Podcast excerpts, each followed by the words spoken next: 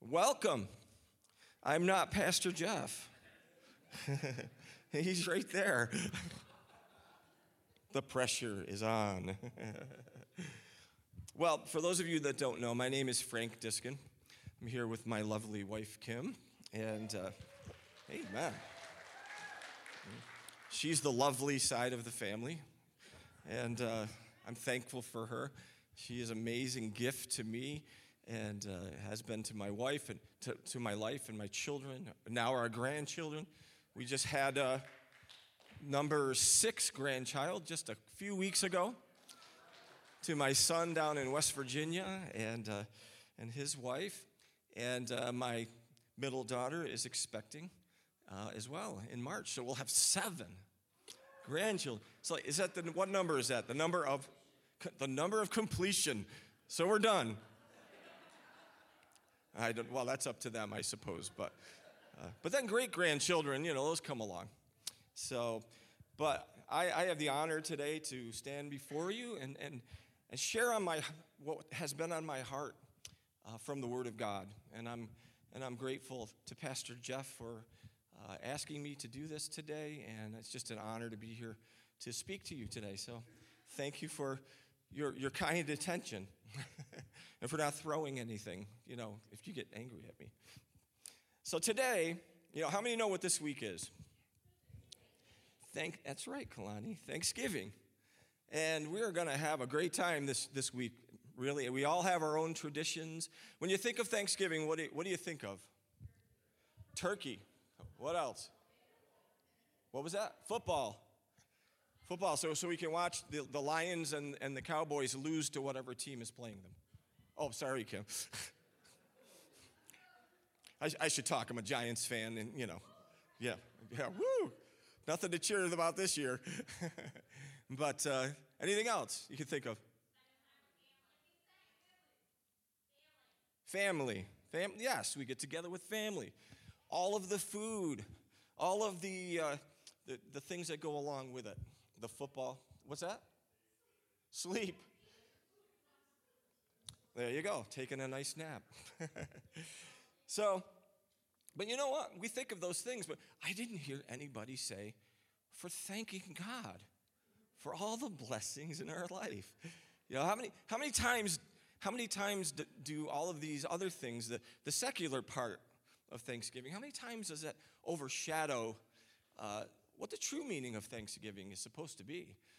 I mean, from what I understand, the pilgrims had the first Thanksgiving, and it was to thank the Lord for helping them through one of the, t- the worst winters that they've ever experienced. And, and all of the people that actually died in, in, in that winter, and, and the ones that, were, that survived and were remaining, instead of being all bitter at God and, and, and, and, and cursing God, they decided we're going to have a, a feast to thank God for his blessings in this new land that we are in. So, as we see, Thanksgiving can become something much, a little bit less than what it's, it's what it's supposed to be. So, again, we focus on the football and turkey, and then taking a nap. What is that, the, the tryptophan or something in the turkey? You know, now that we know that, you know, the, the, the medical and technical name of it, we have a real good excuse. To, oh, it's the tryptophan. I got to take a nap. so, uh, but how much time on that day, or really throughout the year, do we give thought to all that the Lord has blessed us with? Every minute. Amen. Well, that's the way it, that's the way it should be, but sometimes it's not, depending on, on who we are and you know where we're at. So as I was thinking about this Thanksgiving, I was really thinking, God, I really got to get into this, the thankfulness to you this year. Um, and then I've been, we've been listening to Pastor Jeff's messages on value, valuing and valuing the kingdom of God. Amen. And the thought came to me that our thankfulness actually reveals who or what we value most. The, the more thankful we are for something, or someone, the more value we place on them. Can you see that? So, for example, I'm kind of an ice cream aholic. You know, I'll stand up and I'll confess. I, have been a, you know, an ice cream lover for many, many years, and, and some people say, yeah, I can see that. But, uh, But I love when ice cream goes on sale, you know, especially at Stewart's, down the road here. You know, I, and the blessing now is that we go to this church, I have to drive right by Stewart's to get home. And it's, you know, and then I see the big, you know, sale, sale, sale, sale. And peanut butter pandemonium. How many like peanut butter pandemonium? Yeah, that's like my, that's like my, um, my great weakness. But when, it's, when the ice cream is on sale, I'm very thankful. How many can see that? Because I, I value ice cream. My flesh does, I should say. But because I value ice cream, I'm thankful when I see that sign, $3.99 for half a gallon. And I go in and I'll buy, you know, enough to fill up my chest freezer in the other room. but you know, when I go to the store, the grocery store, and I see that calves liver is on sale, so much per pound. How many, how many think, how many would be thankful for that? There's some here that would be thankful for it. But I walk right by that and go, ugh, calf's liver. so I don't value calf's liver at all. So when it's on sale, I'm not thankful, to be honest with you. So as I've been thinking about this in connection, this thankfulness and value, that I, it's very important because what we value most will open the door to what that person or, or object possesses and is able to provide. If we value it and we're thankful for it, it opens the door to that, to that thing benefiting our lives and blessing our lives. Amen? I, when I value the ice cream and I open it up and I put those two scoops, three scoops, all right, four, four scoops in the thing. Okay, yeah. As I said, I'm ice cream aholic. I mean, it, it, what it provides to me is, is lovely tastes to my taste buds. So, but, but I'm opening myself up, and that's a very carnal, by the way, very carnal example. I don't know why I use that, but it's what came to mind. So, if we value God and His kingdom more than anything else, everything that His kingdom possesses is open to us, and our hearts will naturally be thankful to Him. Can you see that?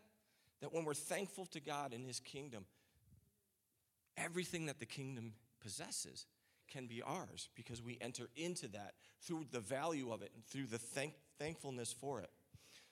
But on the other hand, if we value the things of this world more than God, we will only receive what the world has to offer, which has no eternal value at all. When we put our hope and trust in anything or anyone but God, we are essentially forsaking the source of everything we need. In Matthew chapter 6, verse 33, it says, But seek first the kingdom of God and his righteousness, and all these things will be added to him to you. When we seek the kingdom, amen, of God and his righteousness, we're showing value. We're being thankful. We're seeking him first. Then the things that the kingdom possesses, which are all the provisions that we need for life, will be added to us. Remember in the last message I preached, um, I talked about idols. Anybody remember that? and uh, I talked about how that they have no real power, these idols in our life. They have no power to meet the true needs of our hearts and lives. When the prophet Jonah, I remember the story of Jonah, Jonah and the whale. You know, we learned that in children's church. But, you know, God told Jonah, go to Nineveh. And Jonah said, no. And he went the other way. He, he said, I'm going to go as far away from Nineveh as I possibly can. And then the, he gets on a ship, the storm rages on the ship, and, and everybody's like, What's going on? What's going on? And Jonah says, Well, it's me. so if you throw me overboard, uh, the storm will pass. And so they do. They throw him overboard, and the storm subsides. But Jonah gets swallowed by a great fish. Some translations say a whale, some say a great fish. So here's what Jonah, in the belly of the, of the fish, prays in Jonah chapter 2, verse 7 and 9. He says, As my life was fading away, he's in a fish. He's got fish guts all around him. He's probably can't breathe too well. yeah, that's gross. I remembered the Lord as he was fading away. My prayer went up to you, to your holy temple. Those who cling to worthless idols forsake his loving devotion. But I, with a voice of thanksgiving, will sacrifice to you. I will fulfill what I vowed. Salvation comes from the Lord. So as Jonah prays, he realizes that he has forsaken God's loving devotion through the idolatry of his own self will. Did you know what, that when God tells us to do something or we read something and we feel God saying, do that, every time we, we do what we want instead of what God is telling us to do, either in His Word or in our hearts, we're, we're in idolatry to our own self will. Our will above God's will. Not, it's not God, thy will be done, not my will. It's my will be done, not thy will. That's a type of idolatry of our own self will and self reliance.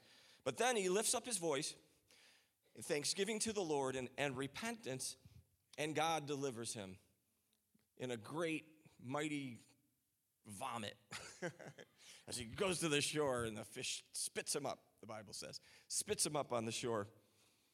But we see here, when Jonah's view and value of God increased, his thankfulness to God increased because he says, with the voice of thanksgiving, I will sacrifice to you.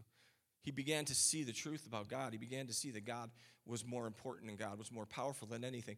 And it naturally, because he began to value the Lord in his heart, thankfulness just sprung up out of him. And it, and it brought deliverance to him. Amen? You see that? So I believe that when it comes to our relationship with God, the same principle applies.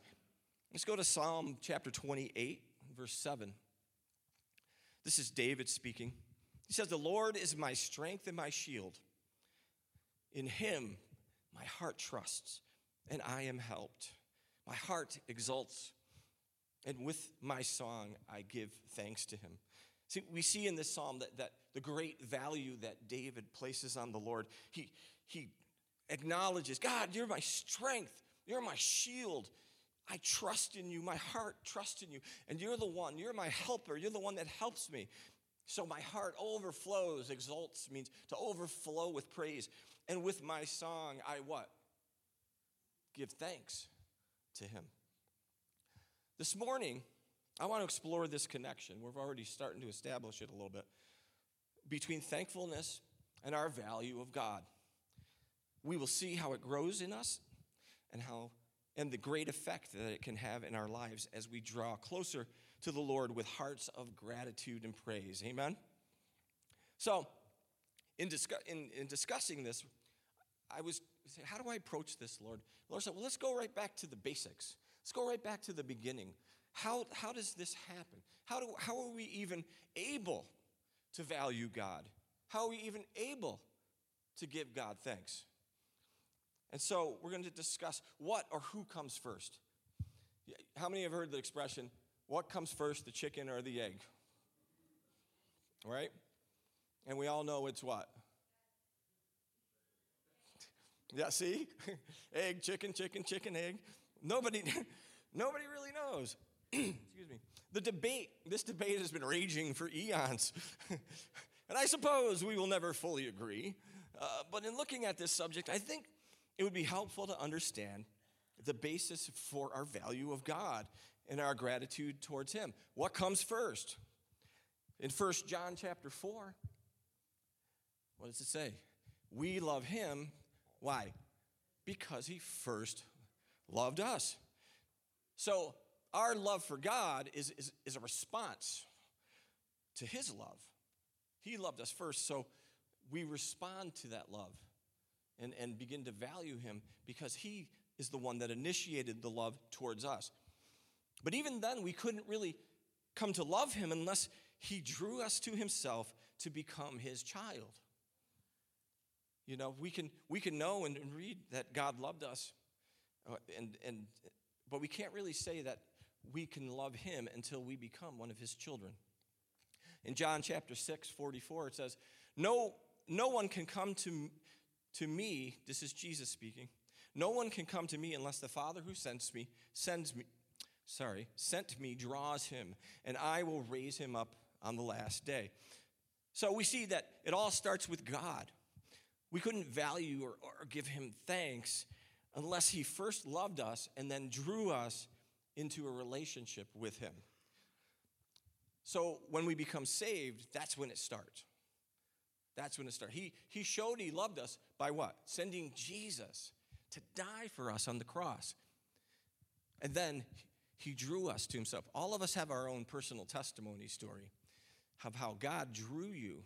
Some are very, very dramatic and very uh, out of great, great uh, tragedy and, and, and pain, you came to the Lord. Other people grew up in church their whole life and were very moral and, and did everything right. And, but there was a point where you thought, you know, I just don't know if I'm going to make it. I don't know if, if I have a relationship with God. So, you, so at some point, somebody prayed a prayer and you agreed with them and you agreed with that prayer and you entered into that and you, be, you were born again. But it didn't have to be some dramatic story of, of God's deliverance. I mean, that was, that was particularly my story.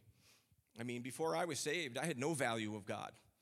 I was, I was drinking every day, I was smoking pot, I was uh, just trying to find my way in life. And, and in my early 20s, I got involved in this show called Godspell. I don't know if anybody ever heard of, of that show. Uh, I, I, went to the audition high, and uh, they were looking for somebody to play Jesus. I had long hair, it was like down to here at, this, at that time. I was trying to be a rock star, you know, at that point in my life. But somebody came into a bar and said, Hey, we're doing, I was playing foosball in a bar. She said, Hey, Frank, we're doing, we're doing a production of Godspell. Because she knew I, had done shows with her in high school. And she said, Come, come audition. I'm like, Nah, nah, I'm in a, you know, I'm trying to be in a rock band now. I don't really want to do that. You know, I'm out of that theater stuff. So, but then something came to me, and as I'm thinking about it, wait a minute, Jesus, that's got to be the lead. The lead. I always loved getting the lead in a show. You know, I was like, you know, I don't, be, I don't want to be in the chorus. I want to be the lead. So I thought, well, maybe I'll go check it out. So, like I said, I went to the audition and I was a little bit under the influence and walked in and come to find out it was a group of Christians who were putting this show on. Karen Burns sitting right there. She was, she was, she was there from the very beginning, right, Karen? She was, in, she was with us in Godspell during that time. And went to the audition, got the part. I'm like, yes, I'm the lead. But then as I'm memorizing my lines, my lines were memorizing all of the parables that Jesus taught to his disciples. And so I'm memorizing the Word of God and didn't realize it at the time, memorizing God's Word. And, and then I'm, as I'm doing that, the Christian influences in the show all, what are these people that are so weird always saying praise the Lord and let's pray and uh, you know? It was like but I stayed in that environment but but I, I could see now I can see the miracle that God drew me you know? He took me I wasn't even looking for him but he sent somebody into a bar to get me. And then and then I ended up in the show and then by the end of the show there was one particular lady her name was Lori who was very influential and just ministered to me and I watched her her witness and her t- and she was always joyful. She was always she'd get frustrated but then she'd say, "Let's pray. Let's pray." And I just spoke to my heart so much and during at some point during the show God drew me and I just said, "I I want to have what you have." And that's when I prayed and I got saved. And um, and that night's performance was completely different. because something happened in me. So, so I didn't really have a sense a, value of God at that point. But then when I became saved, after that, I began to see what God was, had done for me in His Word.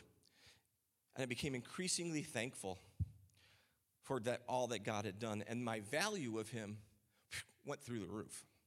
The revelation of all that God has done for us the, is the foundation upon which we build our sense of value and appreciation of Him. But that knowledge comes through His Word. The intimate knowledge of God through His Word will cause us to love Him more and more. And as I said once before in, in a message I, I, I shared, to know Him is to love Him. And we get to know Him through His Word. Now, I want to contrast something because some people say, well, I love God because He's because of all the things that he's done for me in my life and, and, and all of these experiences that I've had with him. And, and, you know, he's healed me and he's done this and he's done that. But experience, you can't base your love for God. I mean, you can appreciate God for all He does for us, but the true value of God can only come through His Word, His Word, because our experiences can change. You know, if you're basing your value of God on, on, on your experiences and how God makes you feel, then you're on shaky ground.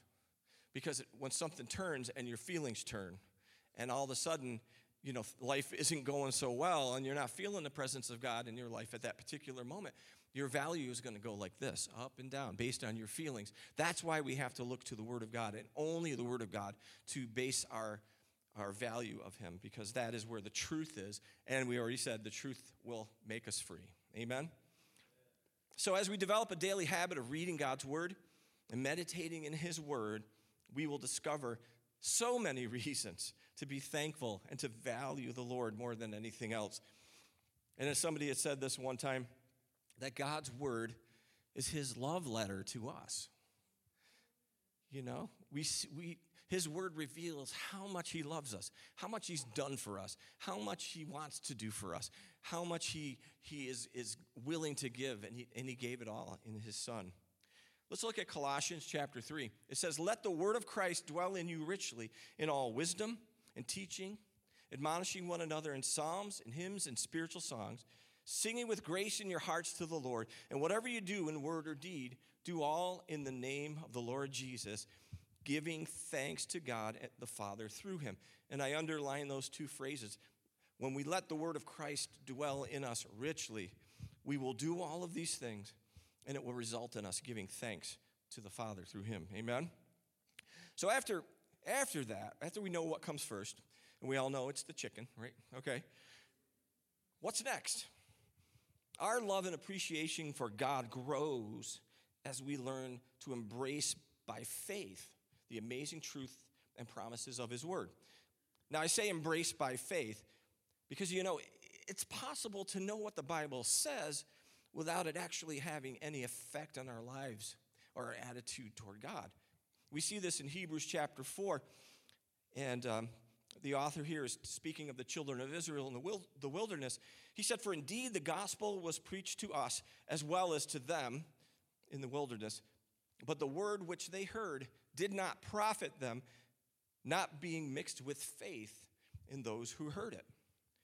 Just because we read our Bible and understand, you know, the meaning of the scripture, we can understand intellectually what the scripture is saying, doesn't mean that we value God or, or know him intimately. It can be head knowledge without being heart knowledge. You know, that, that 18 inches from here, you know, that it, the head knowledge has got to drop down into your heart. And when it becomes heart knowledge, then it's a revelation to you. And then you can embrace it by faith. In Matthew chapter 15, here's another example. In verse 8, it says, These people honor me with their lips, but their hearts are far from me. The, the, he's talking about the Pharisees and, and the religious people of that day. They're, they're, they would praise him and they would honor him and they would sing psalms and do all these things. But he said, Their hearts are far from me. So they knew the word. The Pharisees had a knowledge of the word inside and out. Some of these guys, man, they could talk you under the table. They were so knowledgeable in, in the law, in the word of God, that they could run circles around you. You couldn't, you couldn't win a debate with them unless you were unless you came with your A game and you really knew the law. But they didn't have a clue who God really was. Their hearts were so hardened that they, they couldn't even recognize their own Messiah that was standing right in front of them. He was there right in front of them, and they're trying to talk and, and, and confuse him and trick him, but their hearts were so hard, even though they knew the word, but they didn't recognize Jesus as their Messiah. You know, this is why people don't respond to the gospel. You ever you ever wonder that? You know, there are people who respond to the gospel. You tell them what Jesus did for them and on the cross. You tell them he died for their sins. You tell them all of the, the wonderful things. The gospel, which is good news, that's what it, the gospel, the word gospel means. Good news. You're telling them good news, but they're like, nah, I don't need that. I was like that. You know, I made fun of Christ, Christians, you know, Jesus freaks, and we called them, and, you know, holy rollers or whatever. I don't even know. Do they have a term today for, for people that are born again Christians? But I, I would make fun of them. But I didn't respond, even though I heard the gospel a number of times.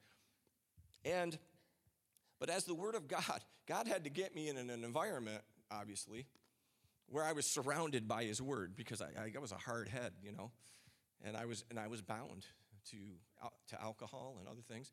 Smoked cigarettes too, um, and I was bound to all these different things. But gradually, little by little, the Word of God began to.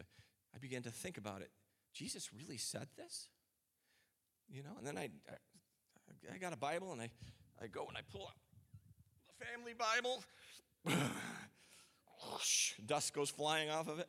Did Jesus really say this? Big pages. And I would read and I said, Yeah, he really said this stuff. I didn't learn that in the church that I went to. Or I wasn't listening, which is probably more, more the case. But but then as God began to change my heart with his word and he drew me to him, that's when I responded to the gospel. But people it takes time. It's, that's why we have to be diligent about planting seeds, about telling people Jesus loves you, uh, saying, you know, letting them know the word of God, planting little seeds here and there. And as, and as we plant and then as we water other people who, who somebody else has planted the seed, we begin to water it. But then at some point, God gives the increase. I must have been hearing the, gospel how many times? I don't even know, but, but it took till I was in my early 20s before my eyes were opened and God gave the increase and He brought me into His kingdom. In John chapter 5, here's another example. Jesus was talking again to the religious people. You search the scriptures because you think that in them you have eternal life. And it is they that bear witness about me. Yet you refuse to come to me that you may have life. This is a picture of religion and why religious people have such a hard time grasping the concept of having a relationship with God. Because they think if we do this and we do this and we do this and we live a good enough life, and, and the scale is, you know, when I die, if, if the good is up here on the scale and the bad is down here and the good outweighs the bad, then I'll make it. I'll make it into heaven. But that's not how it works. It's one sin. And we're all sinners. And we all need to be forgiven, no matter what. We all got our, our hang-ups and our and the things that that the sins that easily beset us. And, it, and we're all different. But Jesus loves us all the same. And he wants to draw all of us into his kingdom and help us in those areas to be transformed, to be more like him. So, we, on the other hand, unlike the Pharisees, have come to Jesus and we have every reason to value the Lord above all else and be grateful to him. But if we don't value and believe what he said, we won't value him as we should. Now, there are people in my life I value. I value Pastor Jeff. I value Pastor Jeremy. I value my wife. I value other people in my life. And I respect them. And because I respect and value them, if they say something to me, even though I may not like it sometimes, I honor it and I respect it. And I'm learning to do that more and more. That I believe what they say and I believe the heart behind what they say is true. And so therefore I accept it and I receive it. And I begin to adjust my life according to it because of the value that I have from. How much more when God says something? Amen. How much more when God says something should we value what he says, especially after all he did? There's nobody in this world that has hung upon a cross, that has had a, a crown of thorns pressed into his head where blood streamed down his face, whipped until his flesh was revealed and, and torn off his body, and then crucified and died. Nobody, and then took all of my sins and all the sins of the world upon himself, and then died and paid the price so that I can have a relationship with the Father. How much more should I value his word? How much more should I value what he says about me and, and obey what he tells me to do? because he would never tell us to do something that wasn't for our blessing, that wasn't for our good. It may be hard, it may be difficult, but when we do it, we're going to see the fruit, we're going to see the result of it. later down the road, I could tell you some stories where I had to walk out some really, really hard things. But when I obeyed God and I got on track and I started doing what He told me to do, I saw Him turn situations around in my life. And, and were literal miracles happened in my life. Because, but when I was off doing my own thing, in my own idolatry of self will, you know, God's like, well, all right, I'm going to just let you, you know, you reap what you sow. But He will forgive us for those things if we come back to Him. He will forgive us, and He does it time and time and time again. And He will restore us into that, into that place of fellowship with Him again, that sweet, that sweet fellowship that He comes to offer all of us. So, after we are saved, that's the basic. God loved us first, He came first, and then we receive His word and what He's done for us by faith in our hearts. There's an effect that that has. There's an effect that that has. Have you ever heard the, the term placebo effect? The placebo effect? Uh, we have medical people here today. You know what, obviously, you know what that means. So I better get this right. In a very basic definition, uh, it's the effect that occurs when someone is given a placebo or a sh- like a sham medicine. It's not real, it's not the real medication, but it still causes them to feel better, even though what they have taken is not the actual medic- medication for their condition. Is that close? All right, she's not real. Okay, good. In a, natural, in a natural sense, it would seem that the placebo effect indicates that our minds have the power to regulate our bodies and bring relief of symptoms without the actual treatment. But I, I thought about this and I said, you know, from a spiritual standpoint, I see this placebo effect as nothing more than the result of having faith or trusting in something that has no real power or lasting power other than what the recipient gives to it. So it's kind of connected to I believe that this is going to make me feel better. And if you believe, you know, you'll get some results because the mind is a powerful a powerful thing and it regulates your whole body. So so the more we understand now how we are loved by God and embraced by faith the incredible truths of his word, the more we can experience what I'm going to call and it was the title, the gratitude effect. This is nothing like the placebo, obviously, because what we're trusting is is one who has the true power to deliver, heal, change, and save. And I told you earlier that one of the things that I uh, used to do is smoke cigarettes. God delivered me from cigarettes, and He did it through a time of praise and worship, a time of thanking Him for His deliverance. I, I, remember, I remember it vividly. I was in my room and I was, I was smoking two packs of cigarettes a day. I mean, well, back then they were 75 cents a pack, you know, imagine that. And, uh, and I just wanted to be delivered. I've been saved and I'm, I'm going to church and I'm like, God, I know you don't want me to do this. This is killing my body. And, and, and I, you know, I'm the temple of the Holy Spirit and I don't want to destroy my temple. So I de- sought him for deliverance. And as I began to just thank him, he, I began to praise him. And then it began to build and began to build. And for like a half an hour, I'm in my room praising the Lord, sweat pouring off of my brow. And I'm saying, Thank you, God, for delivering me.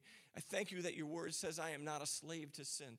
I thank you, Lord, that you said in your word that you have delivered me from, from all the bondage of the enemy, Lord. And this is bondage in my life, and I want it gone. And, and, and as I praised him, I fell to my knees, exhausted.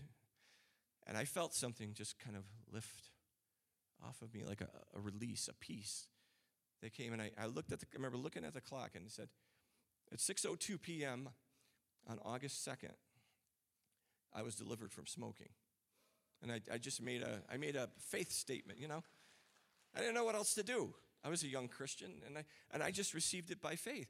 But, you know, after that, I still, I still experienced withdrawal symptoms.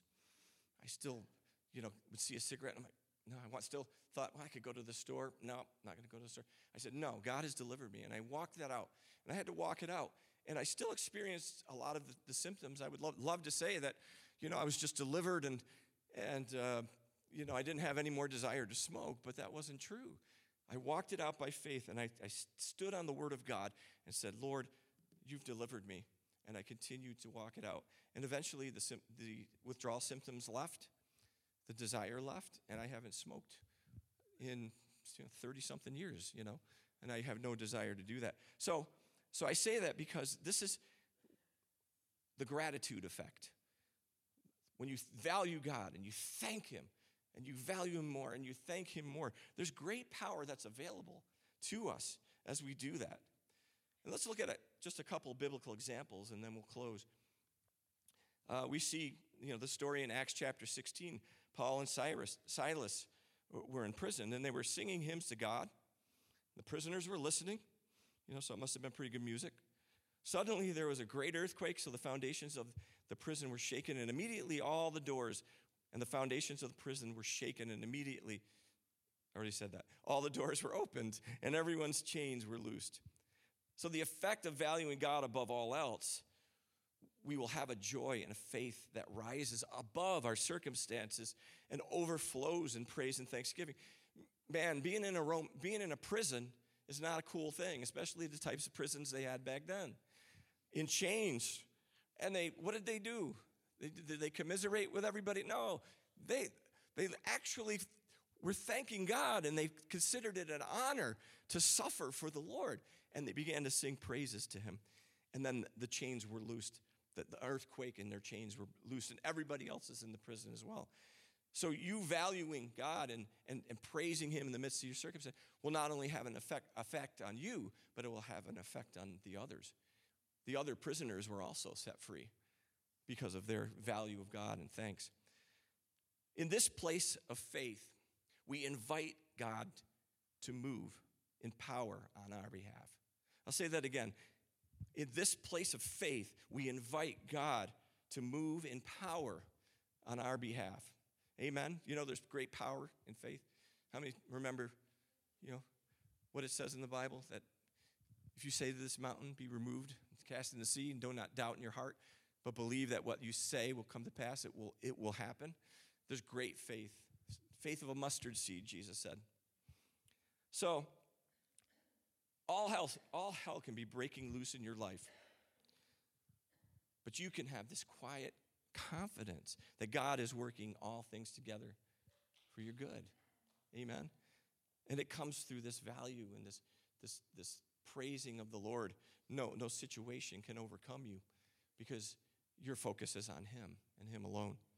Philippians 4 6, 7 says, Do not be anxious about anything, but in everything by prayer and supplication with thanksgiving. Let your requests be made known to God, and the peace of God, which surpasses all understanding, will guard your hearts and minds in Christ Jesus. So, no matter what you're going through, he says, don't be anxious about anything. But how many times are we anxious about everything? you know, we're kind of the opposite. Don't be anxious for anything, but pray. But pray and thank the Lord. Thank Him for what? Thank Him for what His Word says about your situation. Whatever your situation, go to the Word of God and say, Lord, I know I'm going through this, but your, your Word says this. I know I'm, I'm, I'm, I'm feeling sick, but by His stripes, I was healed. I know that I'm, I'm suffering financial problems right now, but you said, Lord, that as we give, it will be given unto us. Good measure, pressed down, shaken together, and running over, shall be given unto you. And that the generous soul will be made rich, and he who waters will be watered himself. I don't have the addresses of those, but you know, when you build the Word of God into you, it'll come up. It'll just come up. And that's the importance of being in your, in your Bible, in your Word. So, finally, I'm going to talk about something that just blew me away. After all these years, I didn't really see this until I, until I put it in the context of this message. In Matthew 26, we see in 20 in verse 26 and 27, we see the Last Supper. We have heard this scripture a million times every time we have communion. And it says, While they were eating, Jesus took bread. And when they had given thanks, he broke it and gave it to his disciples, saying, Take and eat. This is my body. Then he took the cup, and when he had given thanks, he, he gave it to them, saying, Drink from it, all of you. This is my blood of the covenant, which is poured out for many for the forgiveness of sins. And as I looked at this, I thought, Jesus took the bread and he gave thanks. But what, what was the bread? What did the bread represent? Did Jesus know what he was going to be going through the next day and the passion that he, had, he went through? So he's holding this piece of bread in his hand, and he knows this represents my body, and I know that this is going. to, And then he then he gave thanks for it, and then he began to tear pieces off, and he gave it to his disciples, breaking. He knew that he was his body was going to be broken. He knew that he was going to be torn apart. His flesh would be torn off his body, and not all these things were going to happen to him. But he saw it and he knew it, and he gave thanks for that body that he was about to subject to the cruelty of the human race, the cruelty of the enemy, who thought he was going to win a victory through it, by the way, but he didn't. So he, and, and it, that just blew me away. That just made me even more thankful that Jesus could do that, that he could take something like this and, and know that it, the suffering that he was going to endure, and that he still gave thanks to God. Thank you, God. Thank you. This is my body. It's going to be broken for them. And it was literally broken. But he was still thankful to God. And he did the same thing. This is my blood of the covenant. But he gave thanks. It said, when he had given thanks, he gave him the cup. This is my blood. He knew that the next day his blood would be sh- spilled out on the ground. He knew that he would have a spear in his side. He knew that he would have the crown of thorns and that blood would stream down his face. He knew that, that they would whip him with a cat of nine tails and they would tear the flesh off his back. They knew he knew that he was going to have nails in his, in his wrists and in his feet and that he was going to suffer and bleed. Thank you, Lord, for what I'm about, for what I'm about to go through. Doesn't that blow you away to think about? It did me. He was about to go through the greatest suffering that anyone had ever endured. And he gave thanks to God for the very body and blood that he was about to offer us, up for us. How could he do this? How could he possibly do this? He, he did it because he valued his father so much. He loved his father so much and he valued him and he that he submitted himself wholeheartedly and completely to him. But you know what else? He also did it because he valued us. He, ba- he valued Beth. He valued Afia. He, val- he valued Brad and, and Kalani and Tamara and every one of us in here. He valued us so much that he was willing to do this, not only be, for his father, because he, but he knew what, what he was about to do was going to do for the earth for all generations. And it would start the greatest move of God the world had ever seen in the Christian faith. We kind of get a glimpse of this in Hebrews chapter 12. It tells us to look unto Jesus, the founder and perfecter of our faith, who, for the joy that was set before him, endured the cross, despising the shame, and he is seated at the right hand of the throne of God. The joy that was set before him. What joy? The joy. He saw what was going to happen. Yeah, I got to go through this. I'm thankful for my body. I'm thankful for my blood that I'm, it's going to hurt and it's going to be awful. And I'm not, God's going to turn his back on me because I've taken all the sins of the world upon me. But what it's going to do for them, what it's going to do for you, and what it has done for so many millions and millions of people over, this, over the, the millennia. He saw the joy that was set before him and the fact that he was going to be exalted and is seated at the right hand of God for all eternity to be called Lord. He despised the shame, but now he's seated there. This is the effect of valuing God. This can be the effect of valuing God, but we have to truly grow in our value of Him. We will gladly give thanks and praise to Him in all things and experience the riches of His kingdom in our lives. And then we can do what First Thessalonians says, chapter 5. Excuse me. Rejoice always. Hallelujah. Pray without ceasing. In everything, give thanks, to God for what? For this is the will of God in Christ Jesus for us, for you, for me. It's his will to be for us to be thankful. But why? Because of the effect that it has in our lives. He doesn't want us just to bow down and worship him and thank him because he's God. He wants that personal relationship, that personal connection with us, that as we discover him in his word, as we are born again, that's the first step. That's the first step. If there's anybody here that has never given their life to Jesus, we're going to we're going to pray and we're going to ask you to start this journey, to begin to learn what it means to value God and all the things that He wants to do, the wonderful things that He wants to do in your life. But as we do this, it says right here, this is His will because we can rejoice. We can pray. We can give thanks in everything, in every situation, because this is the will of God. And we want to do the will of God. How many want to do the will of God? So we're going to give thanks to, to God in all things. Amen. Father, I just thank you for today, Lord. I thank you for what you have done. Lord, I thank you for your word, your precious, holy, written word.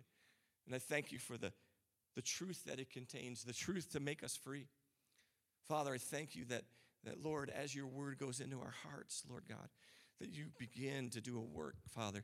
You begin to, to cultivate our hearts, Lord, as we give thanks to you, as we value you and we give thanks to you, Lord. There's that connection between us and you, Lord, and that it's a statement of faith, Lord, to thank you in all things, whether, whether we have uh, some good thing to thank you for, or, or even in the midst of bad things to thank you, Lord, that there's an exchange, there's a connection by your Holy Spirit, Lord, to you and it's, and it's a language of faith.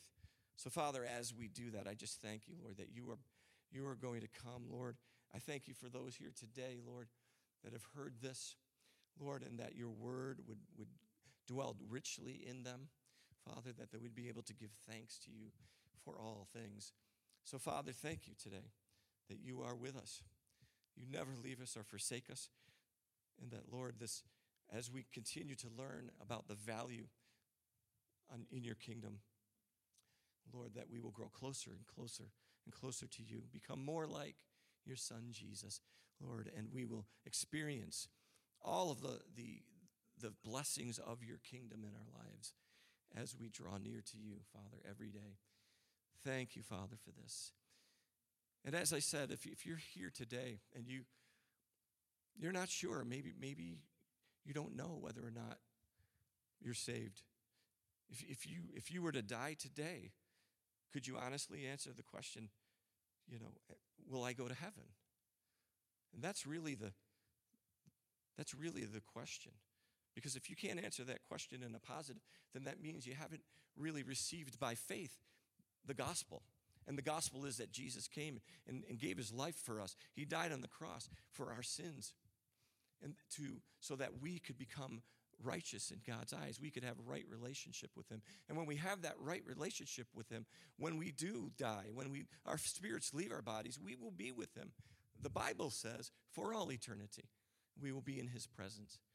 So if you're not sure of that today, or you, you just have heard the word and heard the word, but you haven't responded yet, I just want to give an opportunity for anyone here to receive Jesus Christ as their Lord and Savior for the first time, to come into this wonderful relationship with Him and begin a, a new life that will transform you and bring all of the, the power and blessings of God to you.